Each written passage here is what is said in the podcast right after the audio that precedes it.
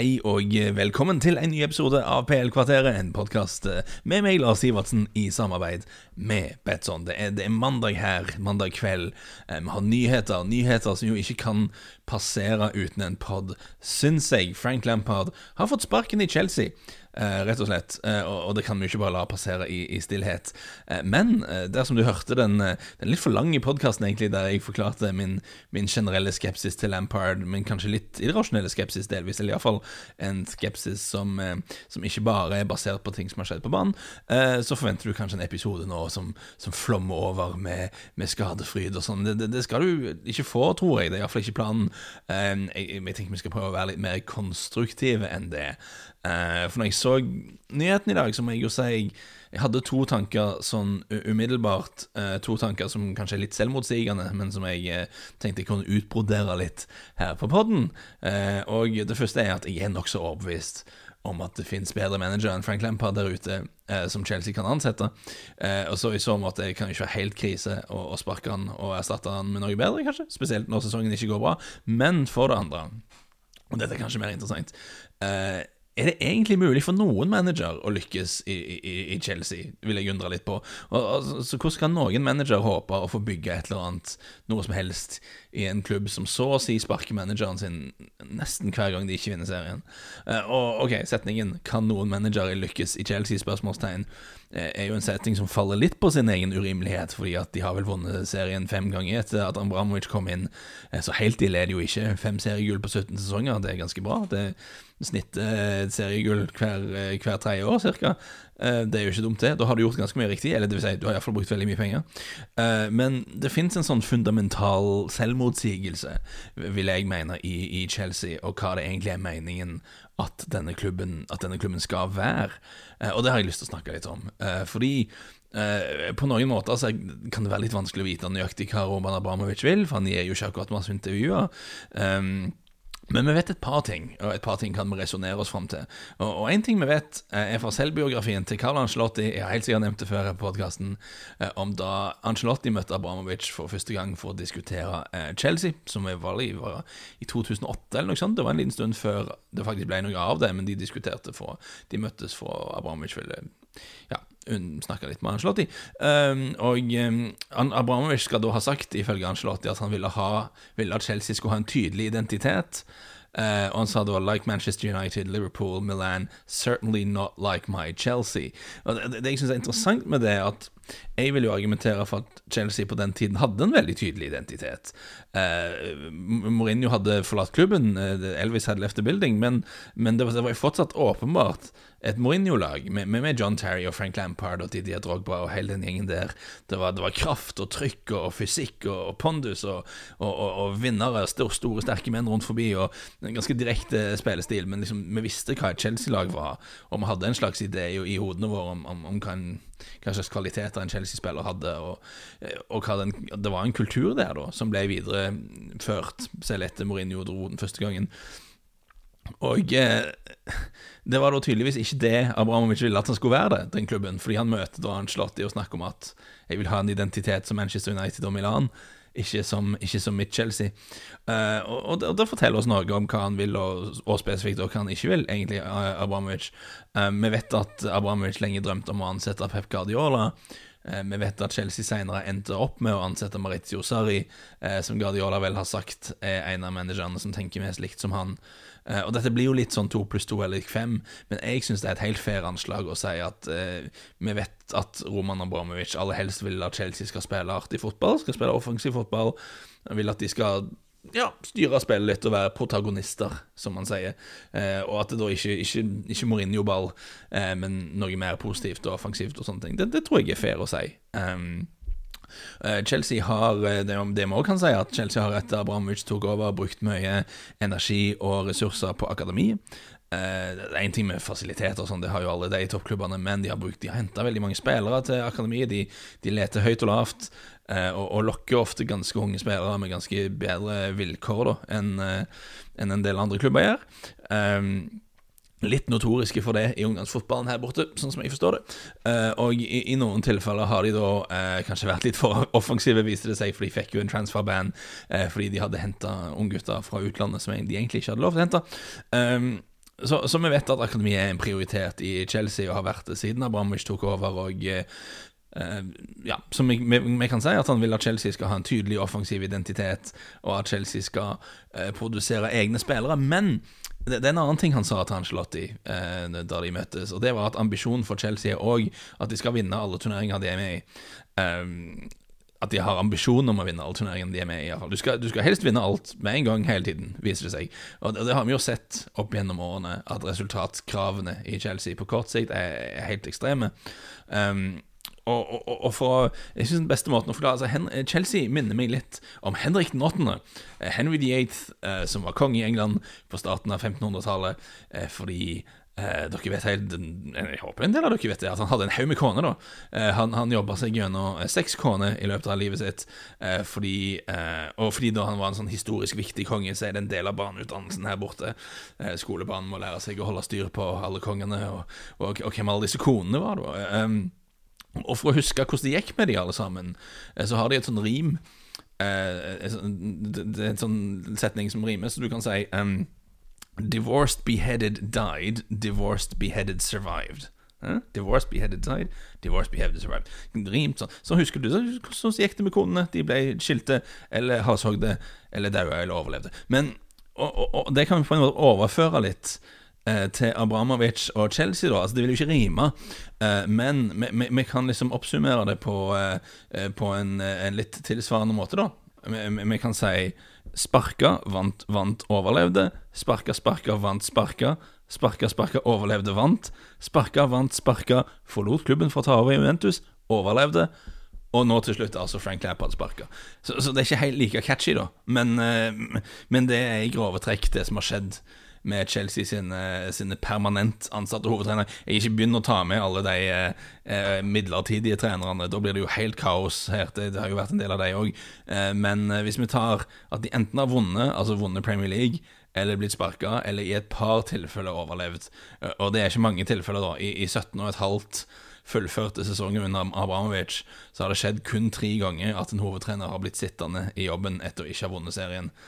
Det må også sies at alle disse har ikke vært helt urimelige avgjørelser fra klubben sin side heller. Eh, begge gangene Mourinho fikk sparken, så var det jo så katastrofal stemning mellom han og spillerne at det var ikke noe annet du kunne gjøre, egentlig. Eh, med Antonio Conte var det en ganske total kollaps i forholdet mellom, eh, mellom han og klubbledelsen. Mens da sånn Filipe Scolari som klubbtrener i England var ikke så bra, osv. Så, videre, og så, så likevel, da, så er konklusjonen etter snart 20 år at om du ikke vinner serien, eller ligger an til å vinne serien, så får du sannsynligvis sparken. På den ene eller den andre måten. Um, og det stemmer på en måte godt med den ene siden av Chelsea, som jeg tror det er det inntrykket de aller fleste har, at du har en klubb som er eid av en russisk oligark, og um, han vil vinne alt, og han er villig til å bruke en del penger for å komme seg dit. Og når det ikke går bra, så sparker han bare treneren og skifter han ut. Altså det, det er liksom jeg tror mange tenker på Chelsea som en sånn type klubb. Og det er kanskje ikke rart da, at typer som José Mourinho og Antonio Conte har lykkes, lykkes der. Er ganske ekstreme personligheter som, som, jobber og tenker ganske kortsiktig. Um, og, og, er utrolig flinke på det, og får et resultat av kortsiktig, men som kanskje ikke kan bli værende et sted veldig lenge. Um, det er den siden av Chelsea vi, vi kanskje kjenner, men, men, men, på den annen side så, så stemmer dette òg ganske dårlig da med det vi kan resonnere oss fram til, eller det vi vet som jeg vil si at vi vet iallfall om at eh, Chelsea òg helst skal, skal, bygge en tydelig identitet og vil, vil produsere unggutter og bygge en kultur og sånn. Altså, det, det, er vanskelig å få det til å stemme at en Abramovic som, som drømmer om Guardiola og, og, ansatte Maurizio Sarri og sånne ting, og ansatte Antonio Conte og Mourinho to ganger. Eh, så, så, det ligger liksom en sånn selvmotsigelse der. Eh, og om du drømmer om Guardiola og, og, og, den type fotball, så må du skjønne at det, det tar tid å bygge opp det der.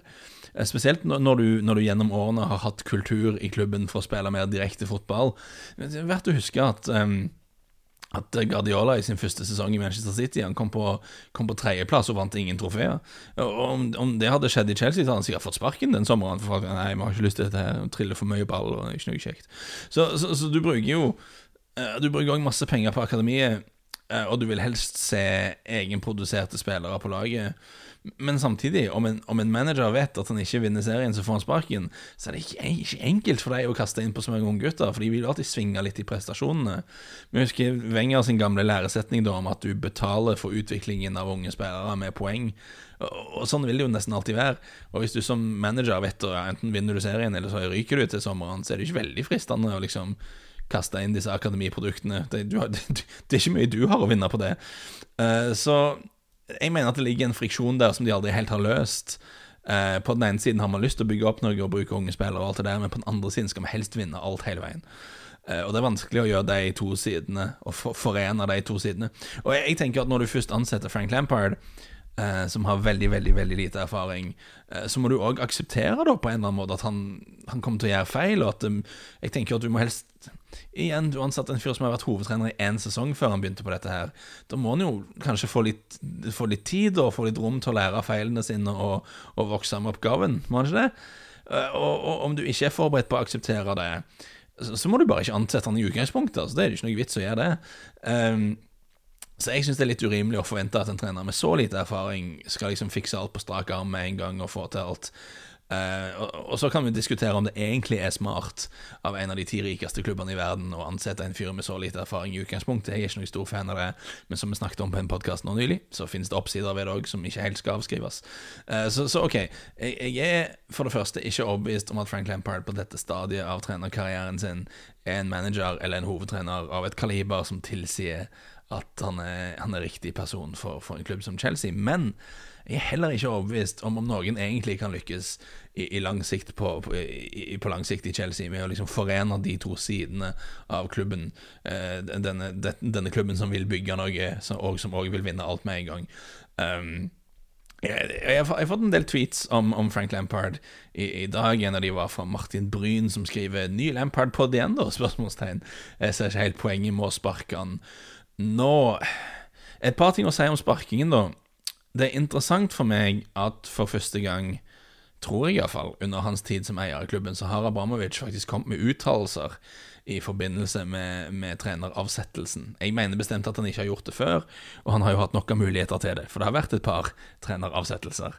Eh, og han, skri, han, mener da står det, det står på nettsiden at eh, sitatet fra Abramovic er This was a very difficult decision for the club, not least because I have an excellent personal relationship with Frank, and I have the utmost respect for him. He's a man of great integrity and has the highest of work ethics. However, under current circumstances, we believe it is best to change managers. Uh, det står òg i den generelle uttalelsen fra Chelsea. Det synes jeg er verdt å lese. We are grateful for, for, to Frank for what he has achieved in his time as head coach of the club. However, recent results and performances have not met the club's expectations, leaving the club mid-table without any clear path to sustained improvement. Nå, sånne meldinger er jo hovedsakelig PR, selvfølgelig, det vet vi jo, men jeg tror frasen 'without any clear path to sustained improvement'. Der tror jeg det ligger en del. Um, at, at, at, man ikke så liksom, tegn til framgang, at man hadde ikke tro på at, at det skulle bli bedre under Lampard. Og eh, Det som alltid skjer når en trener i en stor klubb får sparken, at det kommer ymse artikler om liksom, the inside story, om hvorfor det gikk galt. Eh, med, med, anonyme kilder som forklarer hvor gale alt var. Og sånne ting Og Vi skal alltid ta sånne artikler litt med en klype salt. Um, men det er et par ting jeg har bitt, bitt meg merke i, da. Eh, for jeg syns de resonnerer veldig godt med det vi har sett på banen, eh, og det vi har sett av, av Lampard offentlig. Eh, det var én setning i The Athletic sin sak som gikk på at um, there are insinuations from players that Lampard didn't provide the team with tactical instructions, that some were just told to simply go out on the pitch and express themselves. Um, Fra The Independent kan vi lese uh, Both senior players and new signings were constantly baffled i sitatmerket baffled er et sitat by the tactics or the apparent lack of them. It often seemed to them as if the manager didn't know what he wanted to do with the team. Og jeg syns jo dette stemmer veldig godt med det vi har sett på banen nå. Um, og én ting, ting da er altså, formasjoner og, og lagoppstilling, at det har endra seg veldig ofte. Altså, det, det, kan det ligge en plan bak. Uh, Julian Nagelsmann, som, som, alle liker, og som, som, virker jo veldig smart, han, han, skifter veldig mye formasjon. Guardiola skifter formasjon hele veien da han var i Bayern. Uh, Thomas Tuchel, som ser ut til å ta over, han har òg endra formasjon ofte. Men det er jo forskjell eh, på det å endre formasjoner eh, fordi du har en plan, og fordi du tilpasser deg motstandere og sånn. Eh, det er noe annet når det bare virker som om du ikke har noen plan, når du bare skifter ting fra kamp til kamp, nesten, i håp om at noe skal funke. Eh, og det var mye mer det inntrykket vi fikk med, med Chelsea, da. Og, og jeg syns jo Jeg syns jo selv i kamper der Chelsea har vunnet, Uh, og, uh, og, har spilt bra, så har det ofte sett litt sånn tilfeldig og planløst ut, alt sammen.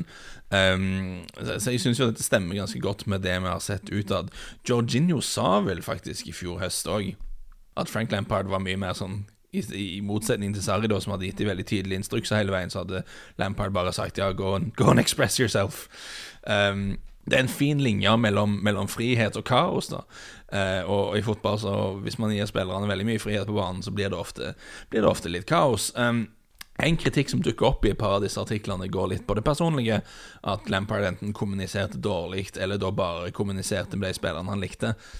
Og jeg tror, kan, eh, jeg tror, du kan, slippe unna med å ikke være tidenes skarpeste taktiker, da, eh, som vi har snakket om før. Så, så, så kan det det kan det der med å ikke ha noe tydelig system Det kan funke bra, det, om du har gode individuelle spillere og en god blanding av de riktige typene. Du har jo spillere som trives med den friheten rent taktisk. Jeg tror f.eks. Bruno Fernandes funker bedre i United akkurat nå enn det han hadde gjort da han spilte for Manchester City, og, og kun måtte gjøre det Guardiola mente han skulle gjøre hele veien. Han, han, slår meg som en type som trives med den, den friheten han, og det ansvaret som kommer med det i, i United. Spillere er forskjellige. Men du, du, kan komme langt om at spillerne liker deg og har lyst til å jobbe for deg og har lyst til at det skal gå bra, men da må du ha en god relasjon til spillerne, og ikke bare de elleve som spiller mest. Eh, fordi de kommer sannsynligvis til å være ganske fornøyd med livet uansett. Eh, og hvis det stemmer det som blir skrevet, at, at Lampard liksom omtrent ikke snakket med de som ikke var på laget, så er jo ikke det så veldig nyttig. Eh, det, er ikke, kjekt for en spiller å bli satt ut av laget, og så får du aldri noe feedback på hvorfor du er ute av laget, og hva du må gjøre annerledes. og sånn. Det er ikke spesielt nyttig. Um, så, så, så, kanskje noe å hente på den kommunikasjonsgreia, um, da. Uh, kanskje den mest um, konsise oppsummeringen uh, av det hele som jeg har lest, uh, kom fra en Chelsea-spiller, og han sa kan si, he, he had played his cards and it hadn't worked. I don't know if he was too young or whether it come for too early for him. Så, so kanskje det er litt for tidlig. Hvem, hvem sa dette? Ja, det var Frank Lampard som sa dette. Eh, da André Villas-Boas fikk sparken i 2014. Men det viser seg da, syv år seinere, å være en ganske presis oppsummering eh, av situasjonen for en sparka ung Chelsea-trener igjen. Kanskje litt for tidlig for han. Eh, Frank Lampard korrekt i analysen der, både om Vias Boas og om Frank Lampard sjøl en del år seinere. Men det jeg lurer litt på Og med Chelsea sånn generelt oppi alt dette her, igjen om det er en klubb der Altså, alle Enten du er spiller eller du er støtteapparat. Hvis du jobber i Chelsea og har noe med Chelsea å gjøre, så vet du at hvis det ikke går bra med laget, så får treneren sparken snart uansett. Så jeg lurer jo på hva slags kultur du får da i en toppklubb der du har to tiår der det alltid er sånn. Um, det var igjen en bit i The Athletics sin sak, eh, så litt anonym kilde, som er litt veldig anonym kilde, så vi må ta forbehold med det. Men det blir sagt uh, When things are going wrong at Chelsea, you will also find there are many people that will be happy to blame anything but their own area. It's something Lampard was trying to change, but it was going to take time. Jeg, jeg, syns det er en ting som er verdt å gruble litt over når vi snakker om Chelsea og alle disse trenerskiftene og sånn, er hva slags kultur du får eh, innad i en fotballklubb eh, når du er så totalt ute av stand til å tenke langsiktig, og, og, og, og at, at, alt er så veldig bruk og kast. da Eh, altså Resultatspress er uunngåelig i stå, klubb, så, store klubber som bruker så mye penger. Det, det kan til og med være en bra ting at det spisser litt fokuset til folk, for å si det på den måten. Men jeg tror kanskje at når alt er så kortsiktig hele veien, eh, får du da en kultur der folk tar personlig ansvar for ting? Får du en kultur der folk jobber for å utvikle seg og sånne ting, og jobber, for å utvikle folk rundt seg? Jeg, jeg tror jo fort det blir sånn at så snart ting går galt, så tenker folk at ja, ja, da, nå blir det vel et trenerskifte snart, og så kanskje han nye fyren har noen andre ideer og får det bedre ting. Jeg, jeg, jeg, tror fort du får en litt sånn usunn kultur i, i, klubben da, på hvordan man skal håndtere motgang, og eh, hva man skal gjøre for å bli bedre. Og eh, dette med at folk bare skylder på alle andre involverte, og skylder på hverandre, det kanskje, kanskje det blir sånn. Jeg tror òg du fort får en eh, usunn kultur i spillergruppa om alle vet at om de ikke liker treneren, eller treneren De ikke liker hvordan treneren snakker til dem, eller måten han gjør ting på, eller han sier du må gjøre ting annerledes, og sånne ting, så kan du, kan du sannsynligvis bare vente litt, og så kommer det alltid til en ny trener før eller senere. Um, det er jo sånn til en viss grad i nesten alle toppklubber, men det virker jo spesielt ekstremt i Chelsea. Så, så OK, jeg jeg tror ikke Frank Lampard var riktig trener for Chelsea på sikt. Jeg har ikke sett så mye av han som, som indikerer det. Men jeg er heller ikke overbevist da, om at noen egentlig har gode forutsetninger til å lykkes i Chelsea. Om han hadde gode forutsetninger til å lykkes i Chelsea, sånn som klubben er, er drevet nå. Um, og jeg, jeg, vet ikke om det er mulig, egentlig, å, å forene de to litt sånn selvmotsigende sidene ved Chelsea. Dette intense behovet for, for umiddelbare resultater, og det om at man samtidig har lyst til, til å bygge en kultur og, og, og, bruke unge spillere og sånne ting. Eh, de må på en måte bestemme seg for en av de retningene der, eh, tror jeg.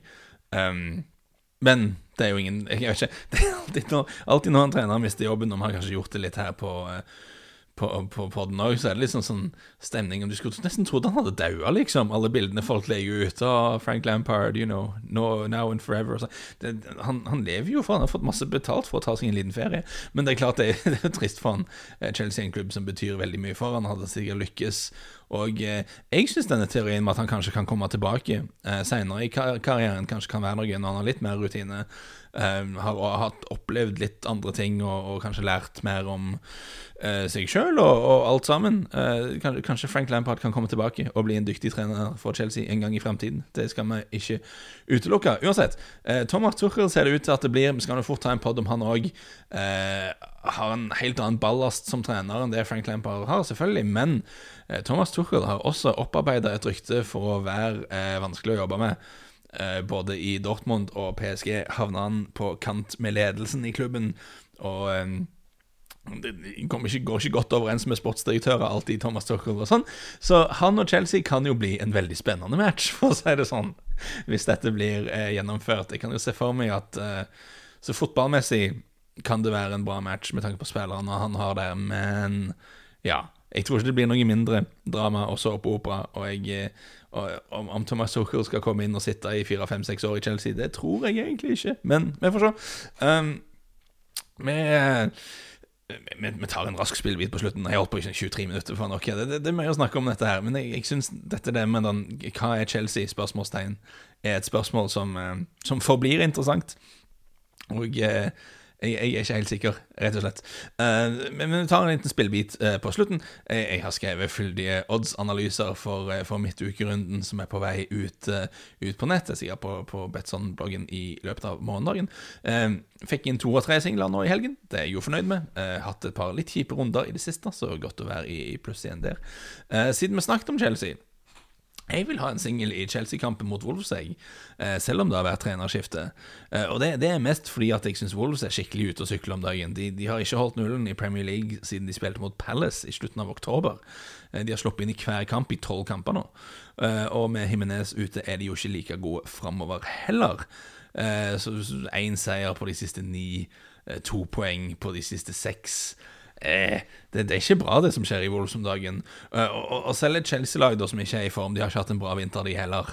Eh, og selv om det nå er litt usikkerhet, litt usikkerhet men de har ikke en manager akkurat nå, eh, og vi vet ikke helt hvem som leder dem mot Wolves, så er det en kamp de skal høre til å vinne. Vil jeg mene, da. Det er mulig det løsner opp litt for noen av de med, med Lampard ute òg, hvis han er såpass upopulær som noen vil ha det til. Og de har generelt da vært helt OK mot, eh, og ikke gode i noen kamper mot lag fra nedre banehalvdel eh, denne sesongen. Jeg så litt på det. Chelsea har spilt 13 kamper eh, i Premier League mot lag som nå ligger på syvendeplass og, og nedover. Eh, og på de 13 har de tapt to, spilt tre uavgjort og vunnet ni. Eh, så det har jo ganske, ganske bra da mot, mot resten, i hermetegn. Eh, I seks hjemmekamper mot lag fra syvendeplass og nedover har de vunnet fire og spilt to uavgjort. Og i de kampene på hjemmebane har de altså skåra 3-1, 3-3, 4 og 4 mål. Så mot antatt svakere motstand, og spesielt på hjemmebane, så har det stort sett gått veien for, for Chelsea. Så jeg tror de skal slå Wolves, selv om det er litt usikkerhet nå. Så jeg tror Chelsea-seier pluss over 1,5 mål i kampen. Altså Chelsea vinner, og det ender ikke 1-0. Eh, står til 1,2,01. 1,01. Veldig dårlig odds. Det står til 2,01 i odds. Eh, og jeg mener jo, i, i mitt hode så skal det være godt over 50 sjanse for at Chelsea vinner denne kampen, og at det skåres mer enn ett mål i, i, kampen. Det føles som mer sannsynlig, mer enn 50 sjanse for det. Og da skal 2,01 i odds være eh, ganske bra verdi. Det er sånn jeg pleier å tenke, iallfall. Um, så, eh, så der, der, skal jeg ha et spill. Det blir travel uke, dette her. Eh, hvis Thomas Tuchel blir bekrefta, så må vi få en pod om han. Eh, jeg hører rykter om at det, det, er noe som skjer i Arsenal, som vi kanskje, kanskje skal snakke litt om, hvis det blir noe av. Eh, jeg tenkte jeg skulle ha noe om Liverpool før Tottenham-kampen. Og, og, og, i det fjerne så lusker jo òg denne sårt etterlengte, lenge varslede Sam Allardyce-poden, som vi jo må gjøre. Så det må vi jo snakke om, eh, men det er jo bare kjekt, det. Så jeg håper vi høres igjen snart.